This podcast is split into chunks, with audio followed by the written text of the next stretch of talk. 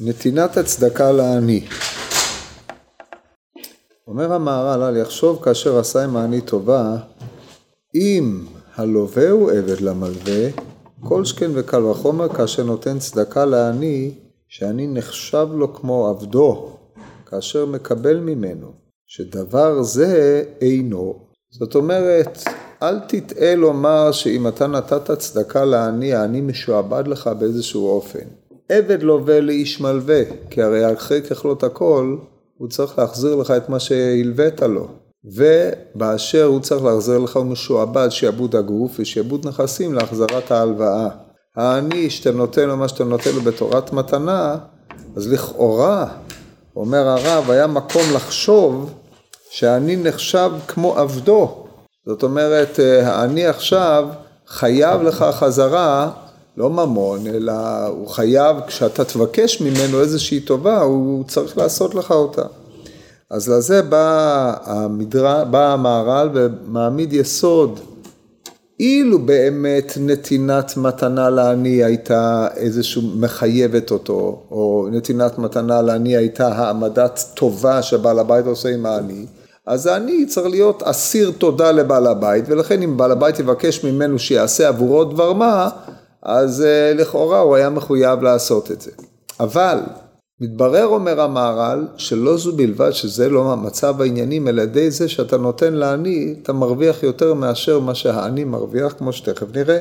אומר המהר"ל, דבר זה אינו כמו שאמרו במדרש, תעני בשם רבי יהושע, יותר ממה שבעל הבית עושה עם העני, העני עושה עם בעל הבית. כן, הגמרא הזאת זו גמרא במסכת בבא בתרא, אבל המהר"ל בחר להביא את המדרש מסיבות שאנחנו נראה תכף. מה הראיה? שכן רות אמרה לנעמי ושם האיש אשר עשיתי עמו בועז. לא כתוב בשם האיש אשר עשה עמי, אלא אשר עשיתי עמו בשביל פרוסה שנתן לי. זאת אומרת, יש חידוש. בפשוטו של מקרא שם האיש אשר עשיתי עמו בועז, דהיינו אשר ליקטתי בשדהו. אבל בא המהר"ל ואומר שמאחר ש... או בא המדרש ואומר, מאחר שבועז נתן לה פת ויצבות לה כלי ונתן לה לאכול עם שם, על זה, על זה נאמר אשר עשיתי עמו, דהיינו זה שבועז נתן לרות לאכול, אז רות בזה עושה עמו, לא שהוא עושה עמה, שזה לכאורה איפכא. אומר המדרש, עשה עמי אין כתיב כאן, אלא אשר עשיתי עמו, בשביל פרוסה שנתן לי. שזה מכאן אנחנו למדים שכאשר אדם נותן לעני מזון או ממון או מה שהוא נותן לו כדי למעלות את חסרונו, העני עושה עם הנותן יותר מאשר הנותן עושה עם העני. מה ההיגיון בדברים האלו? מה הטעם בזה נראה להלן. אמר רבי יוסי, כתיב יען ויען. הוא יען, הוא עני. כתוב יען ויען בחוקותיי לא הלכו ו... יען ויען, פרשת בחוקותיי, זה מופיע בקללות. אומרת התורה, גם בנביא, אבל הוא מתכוון ודאי לפסוק בפרשת בחוקותיי, אומרת התורה בקללות, זה, כן, זה, זה מופיע לקראת, הנה, הוא אומר כך, לגבי הגלות, נתתי עריכם חורבה, לא, זה לפני, אחרי זה, אז תרצה הארץ שבתותיה ואתם בארץ, אז כל ימי השמה תשבות, אשר לא שבתה בשבתכם עליה, אז צריך להיות פה באזור הזה. שמות, הנה, חשוב לראות איך הוציאו את זה מהפסוק. אה, הנה זה. והארץ תעזב מהם ותירץ את שבתותיה בו שמע מהם, והם ירצו את עוונם. יען וביען במשפטי מאסו, ואת חוקותיי גאלה נפשם. אז דורש המדרש יען, אותיות עני, חוקותיי, משפטיי מאסו, ואת חוקותיי גאלה נפשם. משפטים והחוקים אם כן מוסבים על אה, מתן הצדקה. זאת אומרת, יען וביען זה מידה כמידה, כלשון רש"י בפסוק, יען וביען אומר רש"י במקום גמול בגמול. אבל המדרש דורש יען אותיות עני. אומר המהר"ל, הוא מביא, מעתיק פה את המדרש, ויען הוא יען הוא אני, אמר רבי שאלה אני הזה עומד על פתחך והקדוש ברוך הוא עומד על ימינו. דכתיב כי ימון יעמוד לימין אביון, כתוב יעמוד לימין אביון, לא שם משופטי נפשו.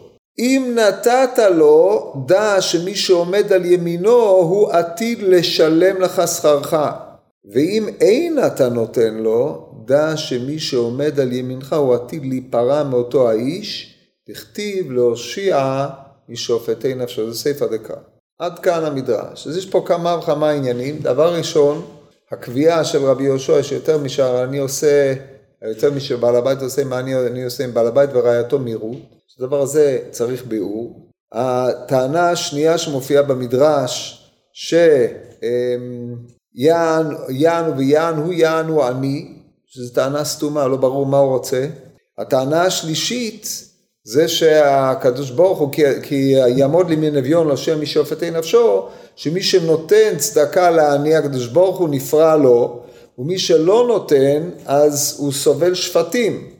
אה, לא, הנתינה של הצדקה מושיעה את הנותן משופטי נפשו. במילים אחרות, כאשר אתה נזקק, אה, אני נזקק לך, זה לא או תיתן או לא תיתן, או תקבל שכר על הנתינה, או לא תקבל שכר כי לא עשית מצווה, אלא ביטול העשה של נתינת צדקה לעני היא, או נתינת הצדקה לעני מצילה את האדם משופטי נפשו, מן השפטים.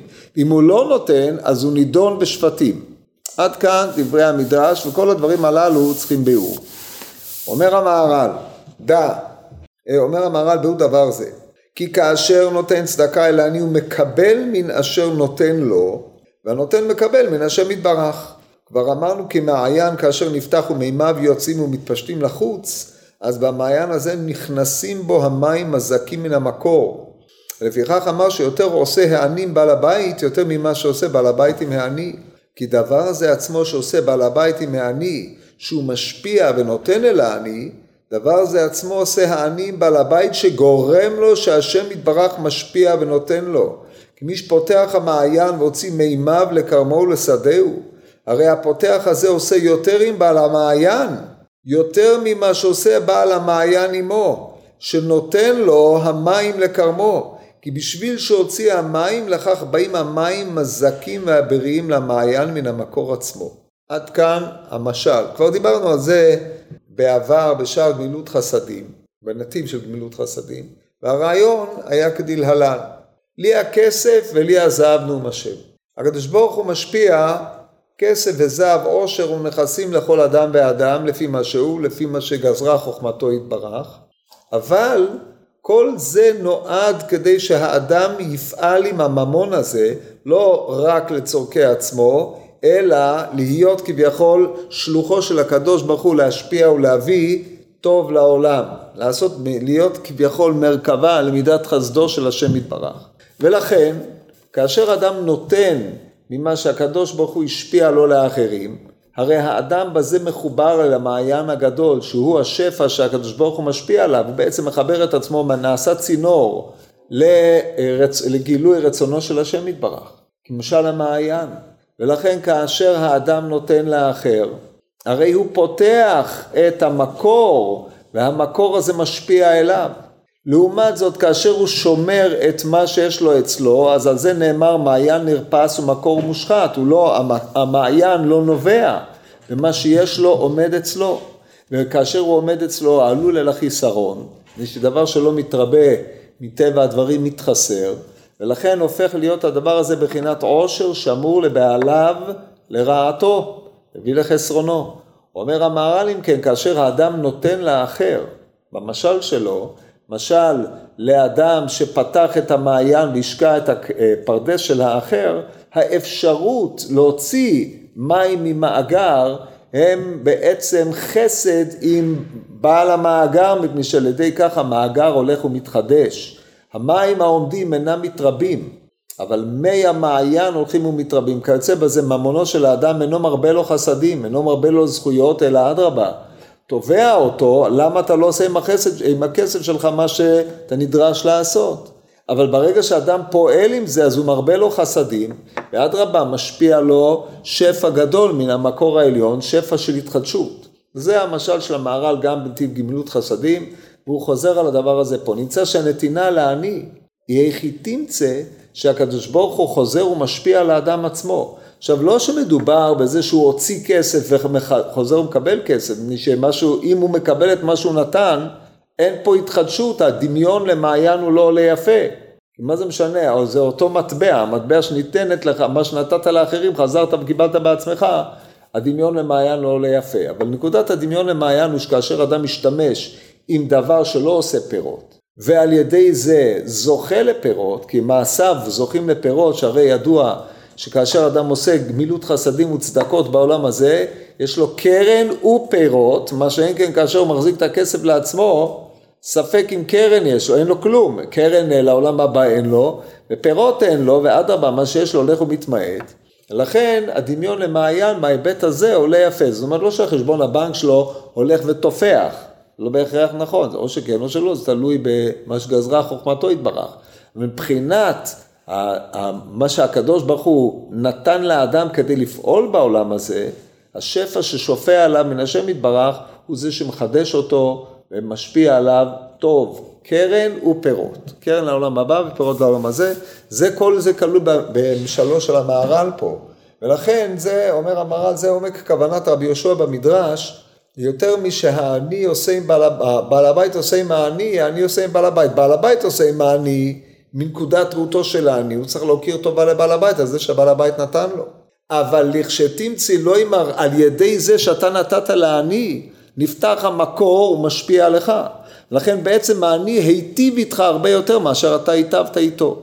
לכן אתה לא יכול לבוא אליו בתביעה, אתה עבדי כי אני עשיתי לך טובה. מישהו יכול לומר, אדרבה, הטובה שאתה עשית לי, אני הייתי היחיד תמצא בשביל שיפתח המקור הגדול ותזכה לקרן ופירות. נמצא שאתה מרוויח הרבה יותר ממה שאני מרוויח. לכן, זה בזה, זה פותר את שאלתו או טענתו הראשונה של המהר"ל, הוא מסביר אותה, שהוא איננו עבדו, דהיינו אין לו שום שיעבוד כלפיו. עד כאן הנקודה הראשונה. ממשיך המהר"ל ואומר, אמ, ובשביל פרוסה שנתן בועז לרות, קיבל בועז כמה ברכות.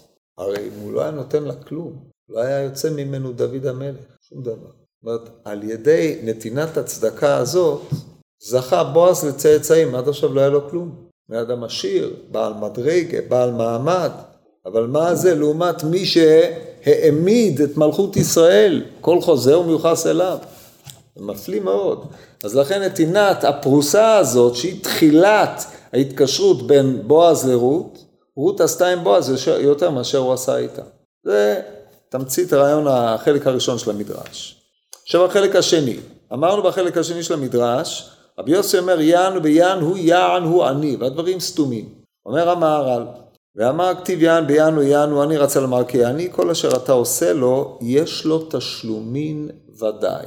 יען וביען. יען וביען זה גמול בגמול, דהיינו כנגד מה שאתה עושה אתה מקבל חזרה. זה מה שאמר הכתוב פה לגבי uh, הגלות. והארץ תעזב מהם ותירץ את שבתותיה בו שמע מהם והם ירצו עוונה וכל כך למה? יען וביען, דבר כנגד דבר, תשלום כנגד דפוס התנהגות. במשפטי מאס ובתחוקותיי גאלה נפשה. זה המטבע יען וביען. אשר על כן, בא, דברי רבי יוסי הללו הם מבוא למה שיאמר להלן, שאצל העני, כשאתה עני אתה עומד מולך ואתה נדרש לתת לו צדקה, אם תיתן, תקבל גמול. אם לא תיתן, תיענש. אין מצב ביניים. זה יען וביען. יען אותיות אני. אומר המהר"ל, רוצה לומר, כי העני, כל אשר אתה עושה לו, יש לו תשלומים ודאי. ישנם שני סוגים של תשלומים. יש תשלום שמשפיעים לך שפע, יש תשלום בבחינת פירעון, שנפרעים ממך על זה שלא נתת לו, שזה גם סוג של תשלום או סוג של גמול. כי העני מידת הדין, פה אומר דברים נוקבים וחריפים ביותר שצריך להבין אותם. העני מידת הדין שולט בו לגמרי, ואין לך מי ששולט בו מידת הדין כמו ששולט בעני, כמו שאמרו במדרש, אין לך מידה קשה מן העניות. שכל מי שהוא מדוקדק בעניות, כאילו דבוקים בו כל איסורים שבעולם, כאילו באו עליו כל הקללות שבמשנה תורה. ואמרו, אילו נתקבצו כל יצורים לצד אחד, והעניות לצד אחד, העניות מכרעת כולם. אנחנו יודעים שהעני חשוב כמת. העניות, לפי חז"ל, היא, אמנם הגמרא אומרת נאה עניות על יהודאי, אבל אה, העניות היא מהמידות, היא, היא מהדברים הקשים ביותר שיש. כשהאדם הוא שלם, יש לו הכל ואין לו כלום. השלמות, ארבע שלמויות יש לו לאדם, כמו שאומר הרמב"ם המורה בסופו. השלמות הראשונה היא שלמות הקניין, זה שיש לו קניין. העני שאנחנו מדברים עליו פה, מי שאין לו כלום. נותר חסר כל, אין כל, הוא נזקק לאחרים, אין לו, אין לו ממה לאכול, הוא נזקק לחסדיהם של אחרים. הדבר הזה הוא השפלה של אה, צורת האדם שבו, שאדם שנזקק לפתחם של אחרים, כתוב אה, בפסוק, קירום, זולות לבני אדם, כיוון שאדם נזקק אה, לאחרים, אז הוא נעשה מזולזל בעיני בני אדם. מי שהיה במרום נזקק לאחרים, הוא נעשה מזולזל. אין לך מידה נוראה כזאת. אין לו קיום, אין לו, זכות, אין לו קיום, אין לו קיום בפני עצמו, ולכן אמרו אני חשוב כמת. לא מפני שהוא עומד למות ברעב, אלא מפני שאין לו חשיבות. כולם דורכים עליו, כולם מזלזלים בו, אין לו מעצמו שום דבר. אין לו עמידה, הוא תלוי כל כולו באחר, אין לך מידה יותר נוראית מהתלות הזאת באחר. הוא נתלה, הוא נזקק לחסדיהם של אחרים, לא יכול לעמוד בעצמו, זה איבוד כל כבודו של האדם. כן, זה כמו מת. האדם החי, יש בו כבוד, אני אין, אין שום כבוד. לכן ייסורי העניות, והצורך לחזר על הפתחים, הצורך לקחת מן האחר בלי לעבור עבירה של גניבה, גזלה וכיוצא בדברים האלה, היא מן הדברים הקשים ביותר שיש לו לאדם. כן, חז"ל השוו את העניות הזאת עם מיתה, ואמרו שהיא הייסורים היותר גדולים מכל הייסורים, כי במיתה אדם נגאל מייסוריו, אבל בעניות הוא מת חי. ככה תיארו את זה. עכשיו לא מדובר בעניות שאדם שהוא מתחת קו העוני, מדובר פה באדם שאין לו כלום, שום דבר. זה, זאת ההנחה שאנחנו נניח לצורך אמנת המדרש. בא המהר"ל ומסביר את עניין אה, הדקדוקי העניות הללו ודברי השמות רבה, ביאור זה, כי שאר איסורים הם כאשר יש שינוי באדם שיוצא מן סדר הבריאה או הבריאות, וכן כל האיסורים הם שינוי שיוצא אדם מסדר העולם. זאת אומרת כשיש איסורים לאדם, האיסורים הללו זה חולי שבא על האדם, יש לו חולי מעיים, יש לו חולי הראש, כאבי עיניים ושאר כאבים. מה שקורה אז, שאחד מהאיברים, או כללות, האיברים של האדם אינם מתפקדים כמו שהיו צריכים לתפקד, זה נקרא יוצא מסדר הבריאות. לכן הוא חולה. יכול להיות לצאת מאוד מסדר הבריאות, להגיע למצב של גוסס. רוב, חול, רוב חולים לחיים, רוב גוססים למיטה, אבל על כל פנים זה יציאה מן הסדר, של שאם הוא חולה, יש אפשרות שישוב לאיזשהו סדר בריאות לכשיבריא, כי רוב חולים לחיים.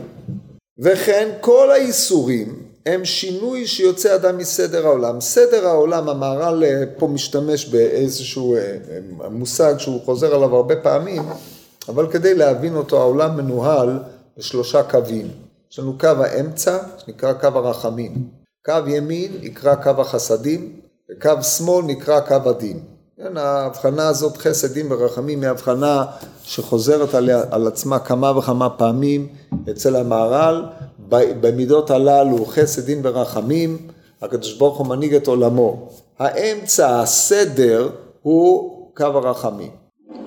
זה מידת התפארת, מידת האמת, מידת הרחמים, כאשר היא מאוזנת בין הדין לבין החסדים. החסדים כאשר יש השפעה, שפע יתר, ומידת הדין כאשר מדקדקים עם האדם יותר מדי על מצבו, שעוד מעט נראה שהעני הוא כולו במידת הדין. זה הסדר. כאשר אדם נמצא בייסורים, אז הוא נוטה אל צד הדין, הוא יוצא מן הסדר, יוצא מהרחמים, והוא צריך רחמים כדי לחזור אל מצבו הרגיל, כי מצבו הרגיל של האדם הוא מצב של היות השם אל רחום וחנון, דן אותו במשפט וצדקה. ולכן יציאה מן הסדר, כיוון שהיא לא מעתיקה את האדם כולו מהמצב, ממצב הרחמים, אלא בהיבט מסוים, סובל מכאבים מסוימים, הוא דוכא בייסורים בהיבט מסוים, אבל בשאר הדברים יש לו ממון, יש לו פרנסה, הוא זקוק לתרופות, יש לו כסף לתרופות, או יש לו אי, אילו טיפולים וכיוצא בדברים הללו, או שאנשים עושים עבורו את מלאכתו והוא ניזון כראוי ועוד כל מיני פרטים כאלה, אז בהיבט מסוים הוא יצא מהאיזון או מהסדר העולמי. העני הוא לא, אין עליו מידת רחמים בכלל, הוא כולו דין, הוא מושא דינו של הקדוש ברוך הוא. אם, כמו שאמרנו קודם, הוא מת, חי, הרי שאין כביכול הקדוש ברוך הוא העמיד אותו כדמות שנגעה בו מידת הדין, נטלה ממנו כל קיום למעט כל, כל האפשרות של עמידה עצמית, של תלות גמורה באחרים. זה הצד הקיצוני, צד השמאל, שמידת הדין נגעה בו. עכשיו בזמנו, כשלמדנו את הפרקים הקודמים, אלה, הבאנו את הגמרא הזאת בבבא בתרא, המהר"ל מביא אותה, את הגמרא בבבא בתרא בפלוגתא דטורנוס רופוס ורבי עקיבא. שאומר לו טורנוס רופוס לרבי עקיבא, הקדוש ברוך הוא רוצה שהם יהיו עניים, למה אתה מפרנס אותם? זאת אומרת, מה שעומד ביסוד החשיבה הזאת, אם מידת דינו של הקדוש ברוך הוא צריכה להעמיד עני בעמדה של היותו עני, מי אתה שתבוא ותחלוק על הרצון האלוקי? אומר לו רבי עקיבא, אדרבה, העניים נמצאים בעולם כדי שאנחנו נזכה, כי אין לנו זכות. זכות מה? יש לנו, לנו קיום יותר מאשר העני. במה אנחנו טובים יותר ממנו? הרי אם הקדוש ברוך הוא גזרה חוכמתו יתברך שהוא יהיה נגוע, נגע, תיגע בו מידת הדין והאדם אחר יהיה משופע בממון, בסופו של דבר אני ורש נפגש, הוא עושה שניהם השם. עשיר ורש נפגש, הוא עושה שניהם השם. בסוף הקדוש ברוך הוא הוא זה שהעמיד אותו בתור עני והוא זה שהעמיד אותו, לא מפני שאתה יותר טוב ממנו. או לא יותר, אתה לא עשית משהו יותר כדי שאתה תהיה בעמדה הזאת, באותה מידה היה יכול להיות הפוך. כמו שהגמרא אומרת על רבי אלעזר, שהיה מדוכא בייסורים, לא היה לו, הוא רצה, אמרו אולי תחזור עוד פעם בעולם הזה, אמרו אולי, כולי היי ואולי, שמא לא, גם, גם בגלגול הבא הוא יחזור להיות עני כמו שהוא היה, או עם ייסורים כמו שהיו. על כל פנים, זה לא, אתה לא בחרת, או אתה לא בהכרח הבאת אצל עצמך, אומר רבי עקיבא. אז תפקידם של העניים הוא לזכות ולהציל את האנשים מדינה של גיהינום. כי במה תזכה? רק בזה שאתה תעשה מרכבה לבחינת הרחמים, ותפעל ברחמך עם העני ותעשה עמו, תשפיע לו, אז אתה בעצם פועל, אז אתה בעצם מגלה את החסד, את החסד האלוקי בעולם. לכן העני, שהוא מידת הדין, הוא תובע אמ, יחס מצד האחר. זאת אומרת, אנחנו לא דנים למה יד השם נגעה בעני, כי זה לא חשבון שלנו, זה לא נתון לנו בכלל. זאת עובדה קיימת, שהעני שול, שולטת בו מידת הדין לחלוטין, הוא יצוא מסדר העולם. אלא זה שמידת הדין היא זו שמנהיגה אותו, מחייבת את הזולת כלפיו, ולא זו בלבד שהיא מחייבת, אלא אם הזולת לא נוהג איתו כפי שראוי לנהוג איתו בדין, מידת הדין חוזרת ונוגעת בזולת. זה מה שאומר המהר"ל, עכשיו נראה את זה בפנים.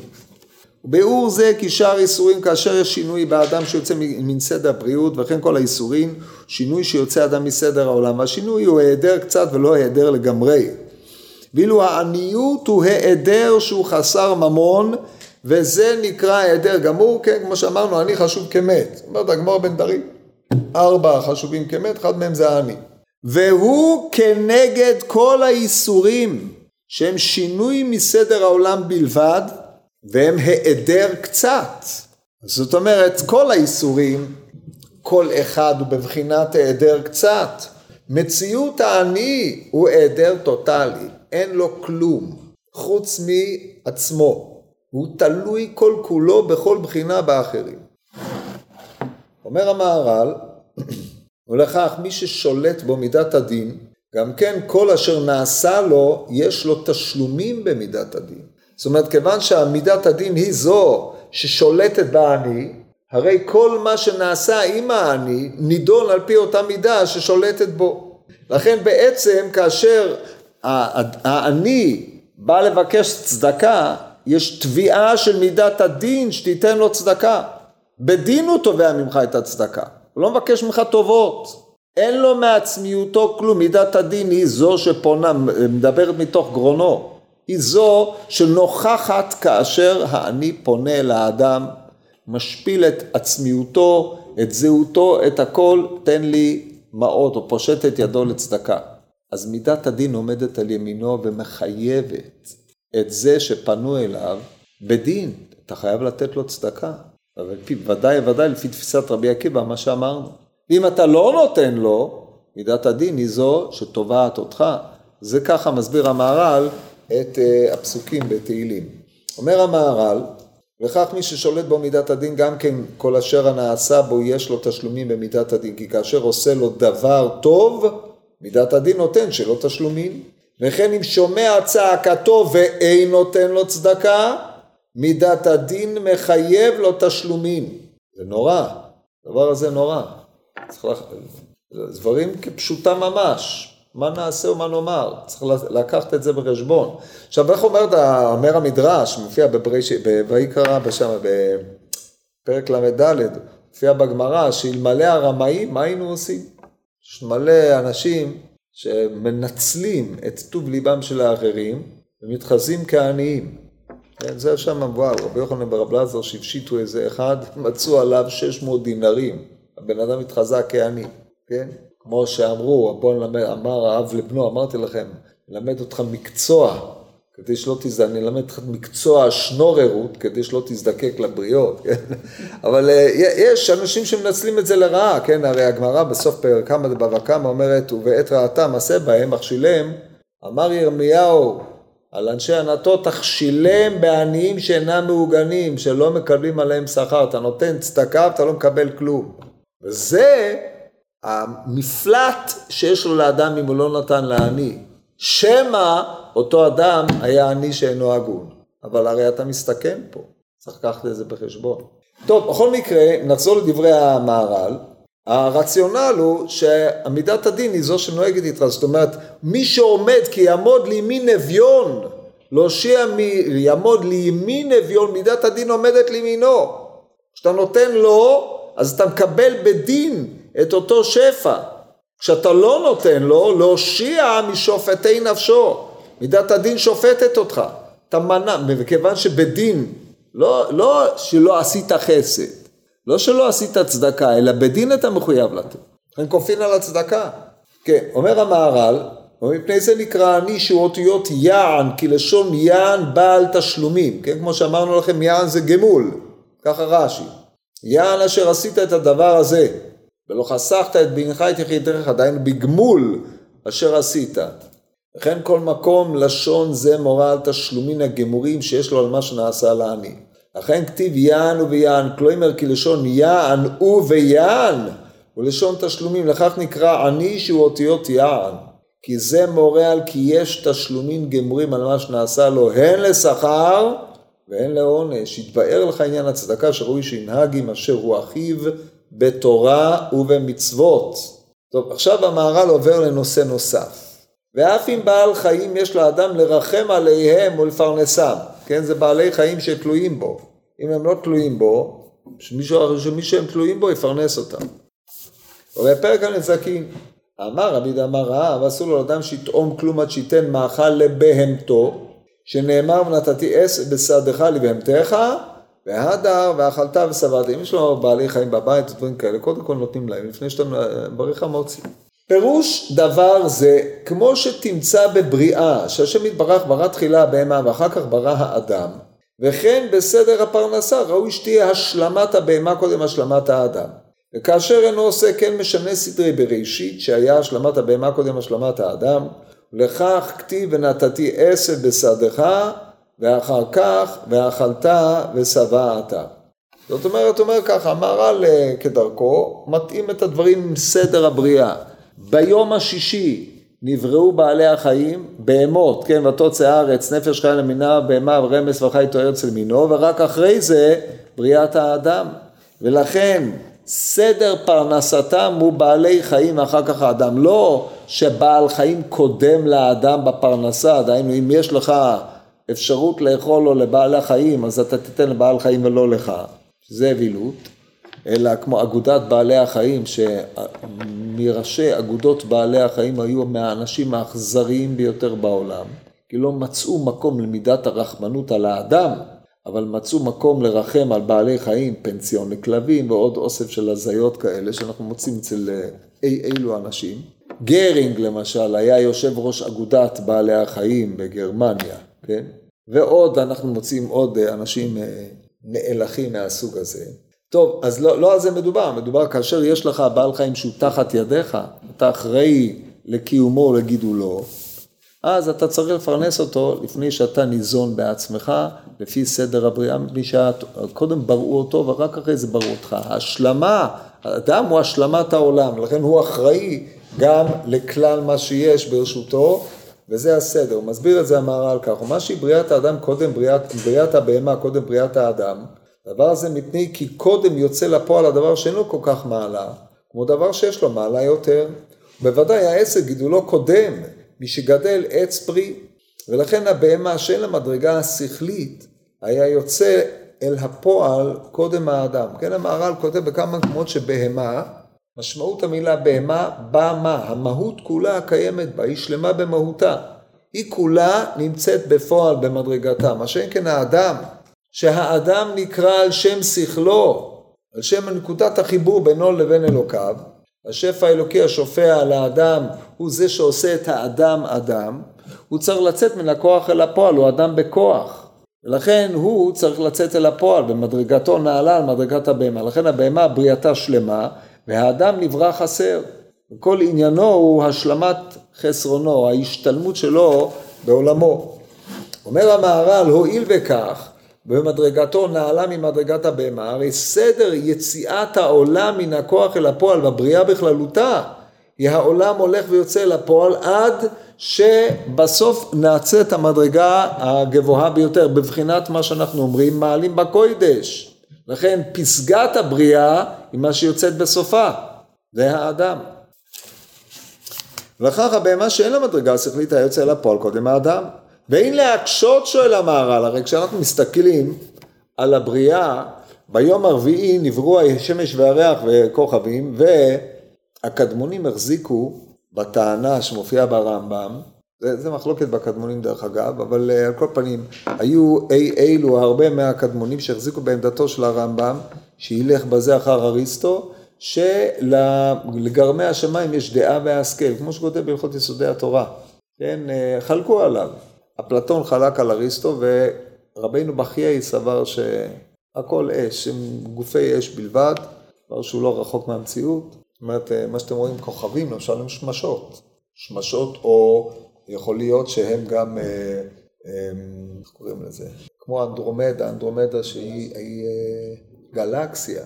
גלקסיות רחוקות נראות ככוכבים. אנחנו יודעים היום בפתחות המדע האסטרונומיה, אבל אה, הם אש, כמו שמש. אבל הקדמונים חשבו לא ככה, והמהר"ל פה נוקט בשלב זה בעמדה שלהם. ולכן לכאורה יש לתמוה איך יכול להיות שאם הבריאה היא אה, הולכת ועולה עד למדרגת האדם שהוא נזר הבריאה או פסגתה, איך זה שהשמש והירח שמעלתם גדולה ממעלת האדם לפי אילו דעות נבראו קודם לכן. ותרץ המהר"ל עניין, הוא אומר כך, זה אינה קשיא, כי אין הכוונה רק על אותם שנבראו ביום אחד שהייתה הבריאה הפחות קודם מאשר יותר במעלה. הוא מדבר רק על הבריאה שביום השישי, שיום השישי הלך ובתוצא הארץ נפש חיה למינה, עד בריאת האדם שהוא נברא אה, בצלמו. ויברא אלוהים את האדם בצלמו, בצלם אלוהים ברא אותו. ועניין זה גם כן בפרנסה, זאת אומרת כדרך שסדר הברואים הוא מן הפחות אל הנעלה, גם סדר הפרנסה מפרנסים ראשית את הפחותים, אחר כך את הנעלה. עניין זה גם כן בפרנסה, כי אדם מתפרנס בפרנסה מיוחדת, היא פרנסה אנושית, אבל הבהמה מתפרנסת כפי אשר ראו אל בהמה. זאת אומרת, האכילת האדם ואכילת הבהמה הם לא אותה אכילה. זאת אומרת, יש כאלה שרואים את זה אותו דבר, כבר כתב הרמב"ם בשמונה פרקים שהנפש האנושית והנפש הבהמי, והנפש של הבהמה הן חלוקות. זה ששניהם אוכלים, זה ששניהם יש להם מערכות עיכול, זה מערכת עיכול של הנפש האנושית של האדם, וזה מערכת העיכול של הבהמה.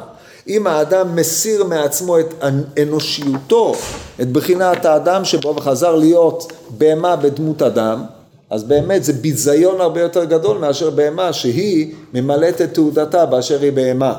אבל פרנסת האדם, כל עניינה, כמו שהרמב"ם אומר בפרק 58 פרקים, על כל מעשה חיו לשם שמיים, וכך חזר על זה בג' מדעות, זה שעניינו של האדם הוא שכל מעשיו יהיו בשביל פיתוח הצד האדם שבו, המעלה שבו. לכן אכילתו, שתייתו ושאר ענייניו של האדם בשביל להעמיד את מעלת האדם שבאדם, לא את מעלת הבהמה שבאדם. לכן מבחינה זו פרנסת האדם היא הפרנסה האנושית, שונה מפרנסת הבהמה, דהיינו מה שאנחנו מפרנסים, מוזנים את הבהמה, שהיא להעמיד את הבחינה הבהמית, שזאת המהות שלה כשלעצמה. זה מה שכותב המהר"ל, עניין זה בפרנסה, כי אדם מתפרנס בפרנסה מיוחדת, פרנסה אנושית, אבל בהמה מתפרנסת כפי שהראוי לבהמה, הוא ודאי יותר קודם פרנסה שהיא בלתי מיוחדת מן הפרנסה שהיא פרנסה מיוחדת. זאת אומרת, אדם שמקדים את מאכל בעלי החיים למאכלו, מרומם בזה את משמעות המאכל שלו. כי בזה הוא בעצם מהלך בדרכיו של מקום לא רק בזה שהוא זן את בעלי החיים, אלא בזה שהוא מהלך לפי סדרו של העולם, ומבין את ערך המעלה שלו על מעלת בעלי החיים. אומר המהר"ל, ובוודאי יותר קודם פרנסה שהיא בלתי מיוחדת מפרנסה שהיא פרנסה מיוחדת. אחר כתיב ונתתי עשב בשדך לבהמתך ואחר כך ואכלת ושבעת.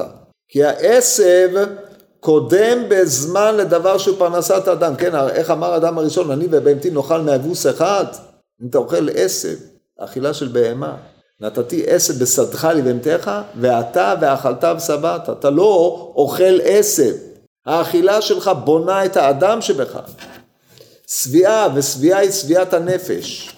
אומר המהר"ל כי העשב קודם בזמן דבר שהוא פרנסת האדם, אם לא ייתן לבהמתו פרנסה קודם, הרי כאילו מחסר לבהמה פרנסתה שהטיל הקדוש ברוך הוא, השם יתברך על האדם, שמזונות הבהמה קודם מן מזונות האדם כמו שביארנו, וכך אסור לאדם לטעום כלום, עד שייתן מזונות לבהמתו וזה מבואר, זאת אומרת הוא מרומם את זה לא רק על צער בעלי החיים שיש בעניין הזה, אלא על רוממות מעלת האדם וכביכול הליכה בדרכו של הקדוש ברוך הוא בסדר הבריאה ובקביעת מידות חשיבותה.